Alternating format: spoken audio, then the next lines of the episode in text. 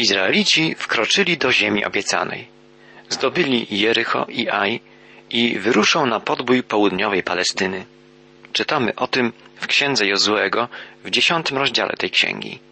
Jest tu opisane jedno z najbardziej niezwykłych wydarzeń, które miały miejsce w historii Izraela. Tak zwany długi dzień Jozuego. W dwunastym, trzynastym i czternastym wierszu dziesiątego rozdziału Księgi Jozuego znajdujemy takie słowa. W dniu, w którym Pan podał Amorytów w moc Izraela, rzekł Jozue w obecności Izraelitów. Stań, słońce, nad Gibeonem i ty, księżycu, nad doliną Ajalonu. I zatrzymało się słońce i stanął księżyc, aż pomścił się lud nad wrogami swymi. Czyż nie jest to napisane w Księdze Sprawiedliwego? Zatrzymało się słońce na środku nieba i prawie cały dzień nie spieszyło do zachodu. Nie było podobnego dnia ani przedtem, ani potem, gdy Pan usłuchał głosu człowieka. Rzeczywiście Pan sam walczył za Izraela. Są różne hipotezy próbujące wyjaśnić ten cud. Część biblistów uważa, że mamy tu do czynienia z językiem metafory, z opisem poetyckim. Izrael walczył z wojskami pięciu królów amoryckich. Walka trwała długo. W poetycki sposób Jozue oddał rozmach tej walki, używając niezwykłej metafory. To jedna wersja. Jest możliwe jednak także i inne wytłumaczenie. Dla Boga nie ma przecież nic niemożliwego. Bóg mógł zatrzymać cały układ słoneczny. Wskazywałyby na to słowa o słońcu i o księżycu, które się zatrzymały. Oznaczałoby to, że w rzeczywistości zatrzymała się Ziemia, a jeśli Ziemia, to i inne planety, czyli cały układ, włącznie ze Słońcem, znajdującym się w jego centrum. Czy stwórca miliardów galaktyk mógł zatrzymać na jeden dzień niewielki w porównaniu z ogromnym kosmosem układ słoneczny? Oczywiście, że tak. Jest w opisie tego wyjątkowego dnia, zwanego długim dniem Jozłego, kilka bardzo ciekawych zagadnień. Na jak długo Bóg zatrzymał ruch układu słonecznego? Jak długo trwał ów jedyny w historii dzień? W tekście biblijnym czytamy, że słońce zatrzymało się na środku nieba i prawie cały dzień nie spieszyło do zachodu. Prawie cały dzień. Większość biblijnie wierzących naukowców uważa, że trwało to prawie cały dzień rozumiany jako doba, czyli prawie 24 godziny. Wskazuje się przy tym na fragment drugiej Księgi Królewskiej, gdzie opisane jest wydarzenie, w którym brał udział prorok Izajasz. Otóż prorok powiedział królowi Hiskiaszowi, że na znak, iż Bóg przywróci mu zdrowie, cień na zegarze słonecznym cofnie się o 10 stopni. I tak się stało. Czytamy w 20 rozdziale drugiej Księgi Królewskiej, że gdy Izajasz wołał do Pana, cofnął on cień na stopniach zegara Achaza, będącego rodzajem zegara słonecznego, o 10 stopni. Naukowcy obliczają więc, że dzień Jozułego, czyli czas zatrzymania układu słonecznego, trwał prawie całą dobę. 23 godziny i 20 minut. A 40 brakujących minut dopełniło się w czasach proroka Izajasza, zapanowania króla Hiskiasza. Niektórzy bibliści zwracają uwagę na niezwykłe okoliczności bitwy pod Gibeonem, której Izrael odniósł wielki sukces, pokonując wojska pięciu sprzymierzonych królów. Jozue, jak czytamy, wyruszył wraz z całym swym zbrojnym ludem do tej bitwy z Gilgal, oddalonego od Gibeonu o kilkadziesiąt kilometrów. Czytamy, że Jozue natarł na wojska królów amoryckich po całonocnym marszu, co było czymś niespodziewanym, zaskakującym. Izraelici musieli być zmęczeni całonocnym, forsownym marszem. Ale Jozue śmiało zaatakował Amorytów, bo usłuchał słów Boga. Nie bój się ich, gdyż wydałem ich w Twoje ręce. Żaden z nich nie oprze się Tobie. Ten atak był zaskakujący, bo Amoryci nie spodziewali się, że wojska izraelskie znajdą się nagle tuż obok, skoro przebywały w oddaleniu kilkudziesięciu kilometrów, a tym bardziej, że będą zdolne do walki po całonocnym marszu. Wiemy, jak ważny jest w bitwach element zaskoczenia, ale tutaj sam Bóg złamał ducha oporu wrogiej Izraelowi armii. Czytamy, że Pan napełnił ich strachem, na sam widok Izraela i zadał im wielką klęskę pod Gibeonem. Dalej czytamy w wierszu dziesiątym, że ścigano ich potem w stronę wzgórza Bet-Horon i bito ich aż do Azeki i Makedy. A dalej w wierszu jedenastym znajdujemy takie słowa. Gdy w czasie ucieczki przed Izraelem byli na zboczu pod Bet-Horon, Pan zrzucał na nich z nieba ogromne kamienie aż do Azeki, tak że wyginęli. I więcej ich zmarło wskutek kamieni gradowych, niż ich zginęło od miecza Izraelitów. Bóg zesłał więc grad kamieni, który dziesiątkował wojska amoryckie. Część naukowców uważa, że grad kamieni miał i to znaczenie, że przesłonił słońce i sprawił, że Izraelici walczyli w cieniu. Słońce zatrzymało się w zenicie, ale nie prażyło, bo Bóg je przesłonił. W Międzynarodowej Encyklopedii Biblijnej Maundera znajdujemy stwierdzenie, że ponieważ bitwa pod Gibeonem toczyła się w czerwcu, temperatura w słońcu w tamtejszym klimacie mogła przekraczać 40, a nawet 50 stopni Celsjusza. W trakcie dnia trwającego o wiele dłużej niż zwykle, przy słońcu znajdującym się na środku nieba, cień gradu dawał ożywczy chłód, potrzebny wojskom Izraela po całonocnym forsownym marszu. Tak czy inaczej, to Bóg pobił wojska wrogie Izraelowi, co stwierdził sam Jozue, mówiąc, rzeczywiście Pan sam walczył za Izraela. Tak, w bitwie pod Gibeonem Bóg objawił swoją moc w cudowny sposób. Jozue zapisał, nie było podobnego dnia ani przedtem, ani potem. Ale zastanówmy się, jak doszło w ogóle do bitwy pod Gibeonem. Wynikła ona z nieszczęsnego przymierza, którym Izraelici związali się z Gibeonitami. Mówiliśmy o tym przymierzu w czasie poprzedniej audycji. W początkowych wierszach dziesiątego rozdziału Księgi Jozłego czytamy Gdy Adonisedek, król Jerozolimy, usłyszał, że Jozue zdobył Aj i obłożył je klątwą na zniszczenie, postępując tak samo z Aj i jego królem, jak postąpił z Jerychem i jego królem, oraz że mieszkańcy Gibeonu zawarli pokój z Izraelitami i zamieszkali pośród nich, wywołało to wielkie przerażenie, gdyż Gibeon było miastem wielkim, jak jedno z miast królewskich, większe było od Aj, a wszyscy mieszkańcy byli waleczni. Przeto Adonisedek, król Jerozolimy, posłał wezwanie do Chochama, króla Hebronu, do Pirama, króla Jarmutu, do Jafi, króla Lakisz i do Debira, króla Eglonu. Przybądźcie mi na pomoc, abyśmy razem zwalczyli Gibeonitów, ponieważ zawarli pokój z Jozłem i z Izraelitami. Połączyło się więc pięciu królów amoryckich. Królowie amoryccy postanowili rozprawić się z Gibeonitami, którym dzięki Fortelowi udało się wejść w przymierze z Izraelem. Co zrobią Gibeonici? Wzywają Jozłego, by przyszedł im z pomocą. Mieszkańcy Gibeonu posłali prośbę do Jozłego do obozu w Gilgal. Nie cofaj swej ręki od sług Twoich. Przybądź pośpiesznie do nas, uwolnij nas i pomóż, ponieważ wszyscy królowie amoryccy, którzy mieszkają w górach, sprzymierzyli się przeciw nam. Wyruszył Jozue z Gilgal wraz z całym swym zbrojnym ludem i wszystkimi dzielnymi wojownikami. I rzekł Pan do Jozuego, nie bój się ich, albowiem oddałem ich w Twoje ręce. Żaden z nich nie oprze się Tobie. I natarł na nich Jozue niespodziewanie po całonocnym marszu z Gilgal. Jozue wyruszył natychmiast, by rozprawić się z wojskami królów amoryckich. Jak się wydaje, uczynił to z dwóch powodów.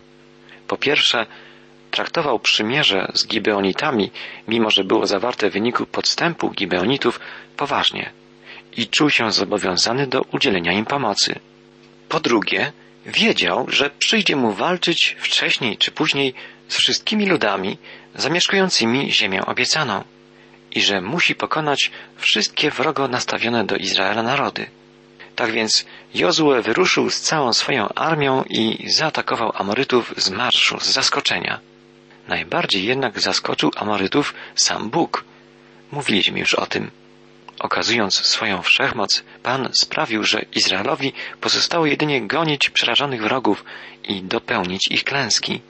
Pomyślmy, Bóg prawdopodobnie zatrzymał cały układ słoneczny, tak wydłużając dzień, by wojska Jozuego mogły do końca rozgromić swoich wrogów. Pewien profesor powiedział, niedorzecznością jest sądzić, że Bóg zatrzymał układ słoneczny, żeby pomóc w zwycięstwie jednemu stosunkowo nielicznemu narodowi. Tak, to wielu ludziom może wydawać się niedorzecznością, ale Bóg uczynił coś jeszcze bardziej nieprawdopodobnego. Posłał swojego jedynego syna na ziemię, aby tam zginął z powodu grzechu ludzkości. Jest to czyn o wiele bardziej niezwykły i cudowny niż zatrzymanie na jeden dzień układu słonecznego. Gdy Bóg zatrzymał słońce, okazał swoją moc. Gdy posłał swego syna na ziemię, by stał się człowiekiem i umarł na krzyżu, objawił swoją miłość. Miłość do ciebie i do mnie. Pomyśl, drogi przyjacielu, nawet gdybyś żył na świecie tylko ty, Jezus umarłby na krzyżu z powodu twoich grzechów. Według poglądów wspomnianego profesora może to niedorzeczność, ale my nazwijmy to inaczej. Zamiast niedorzeczności użyjmy dwóch innych słów. Miłość i łaska. Biblia mówi nam, z łaski jesteśmy zbawieni, przez wiarę, nie z nas. Boży to dar. Jak zakończyła się wojna Izraela z królami amoryckimi? Spójrzmy na kolejny fragment dziesiątego rozdziału Księgi Jozuego. Czytam od wiersza szesnastego. Pięciu owych królów uciekło i ukryło się w jaskini obok Makedy. I powiadomiono Jozuego słowami Pięciu królów znaleziono ukrytych w jaskini Makedy. Jozue odpowiedział Wtoczcie wielkie kamienie w otwór jaskini i postawcie przy niej ludzi, aby ich strzegli. Wy zaś nie stójcie bezczynnie, ścigajcie naszych wrogów, zabijajcie schwytanych i nie pozwalajcie im wejść do ich miast, ponieważ Pan, Bóg wasz, wydał ich w wasze ręce. Jozue i Izraelici zadali im straszliwą klęskę, aż do całkowitego ich wyniszczenia. Tak, że tylko niektórzy uciekli żywi i skryli się w miastach warownych. Przypomnijmy sobie, że gdy rozpoczynaliśmy lekturę Księgi Jozuego, podkreślaliśmy fakt, że przez ponad 400 lat ludy Kanaanu mogły zwrócić się ku Bogu, jedynemu Bogu, żywemu, prawdziwemu Bogu, który w dziełach dokonanych pośród Izraela objawiał się jako Bóg wszechmocny, Bóg nieba i ziemi. Jak zauważyliśmy, ludy zamieszkujące ziemię obiecaną były świadome potęgi Boga Izraela. Na przykład, gdy wywiadowcy izraelscy rozmawiali z mieszkanką Jericha o imieniu Rahab, powiedziała ona, że wszyscy mieszkańcy Jericha są przerażeni, bo wiedzą o cudownym przejściu Izraela przez Morze Czerwone i o innych wielkich Bożych dziełach. Rahab nazwała Boga Panem, Panem, który jest wysoko na niebie i nisko na ziemi. Jednak ludy Kananu nie odwróciły się od bałwanów, bożków, swoich bogów, nie zerwały z okultystycznymi praktykami ani z niemoralnością i nie zwróciły się ku jedynemu, prawdziwemu, żywemu Bogu. Rahab była wyjątkiem, uwierzyła w Boga Izraela. Jeśli ona, nierządnica, poganka, uwierzyła i została ocalona, tak samo ocalony byłby każdy, kto spośród ludów kananejskich zwróciłby się do jedynego Boga, Boga potężnego, sprawiedliwego i miłosiernego. Kananejczycy odrzucili jednak Boże miłosierdzie. I teraz nastał dla nich czas sądu. Drodzy słuchacze, Bóg posłał do nas swego Syna, Jezusa Chrystusa, i powiedział, że każdy, kto w Niego uwierzy, kto Go przyjmie, kto Mu zaufa, będzie zbawiony. Rahab po prostu uwierzyła, zaufała Bogu i ocalała. Jeśli zaufasz Jezusowi, nie zginiesz. Czy zginiesz, jeśli nie uwierzysz Bogu? Tak. Tak właśnie stało się z Kananejczykami. Nie uwierzyli Bogu i zginęli. Ale Bóg ciągle do nas przemawia i przypomina, że posłał do nas swego jedynego Syna, po to, żebyśmy nie zginęli, ale mieli życie wieczne. Ostatnim aktem triumfu Izraela w bitwie pod Gibeonem było uśmiercenie wszystkich pięciu królów amoryckich. Czytamy od 22 wiersza. Rzekł Jozue, otwórzcie wejście do jaskini i wyprowadźcie z niej do mnie tych pięciu królów. Uczyniono tak i wyprowadzono do niego z jaskini owych pięciu królów, króla Jerozolimy, Hebronu, króla Jarmutu, króla Lakisz i króla Eglonu. Skoro przyprowadzono owych królów do Jozuego, Jozue wezwał wszystkich mężów izraelskich i rzekł do dowódców wojennych, którzy mu towarzyszyli. Zbliżcie się i postawcie wasze nogi na karkach tych królów. Zbliżyli się i postawili swe nogi na ich karkach. Wtedy Jozue rzekł do nich, odrzućcie bojaźń i strach, bądźcie mężni i mocni, gdyż tak czyni Pan wszystkim wrogom waszym, z którymi walczyć będziecie. Przed czterdziestu laty izraelscy zwiadowcy wrócili z Kanaanu z przerażającymi wieściami. Nie jesteśmy w stanie zdobyć tej ziemi, mówili. Teraz Jozue każe swoim dowódcom postawić nogi na karkach królów amoryckich, by nabrali jeszcze bardziej odwagi i ufności w moc Bożą. Tak uczyni Pan wszystkim wrogom waszym, z którymi będziecie walczyć. Usłyszeli słowa Jozuego. Jak pamiętamy, Jozue i Kaleb byli jedynymi, którzy wtedy, przed czterdziestu laty, wierzyli w to, że Bóg daje Izraelowi ziemię obiecaną w ręce ludu izraelskiego. Teraz, jeszcze tego samego dnia, Jozue zdobył Makedę, następnie Libnę, Lakisz i Eglon. Potem dotarł do Hebronu i do Debiru. Rozgromił wszystkie zamieszkujące tam ludy. Czytamy o tym w końcowym fragmencie dziesiątego rozdziału Księgi Jozuego. Z królem Makedy postąpił tak jak z królem Jericha. Następnie Jozue z całym Izraelem udał się z Makkedy do Libny i natarł na Libnę i wydał ją Pan w ręce Izraela wraz z jej królem. Jozue z całym Izraelem udał się następnie z Libny do Lakisz, obległ je i natarł na nie. I wydał Pan również Lakisz w ręce Izraela. Później Jozue, a z nim cały Izrael, udali się z Lakisz do Eglonu, oblegli go i natarli na niego. Zdobyli go tego samego dnia. Z Eglonu udał się Jozue, a z nim cały Izrael do Hebronu i natarł na niego. I zdobyli go i porazili ostrzem miecza jego króla i wszystkich mieszkańców przyległych jego miast. Jozue wraz z całym Izraelem wrócił do Debiru i natarł na niego i zdobył go wraz z jego królem i wszystkimi przyległymi doń miastami.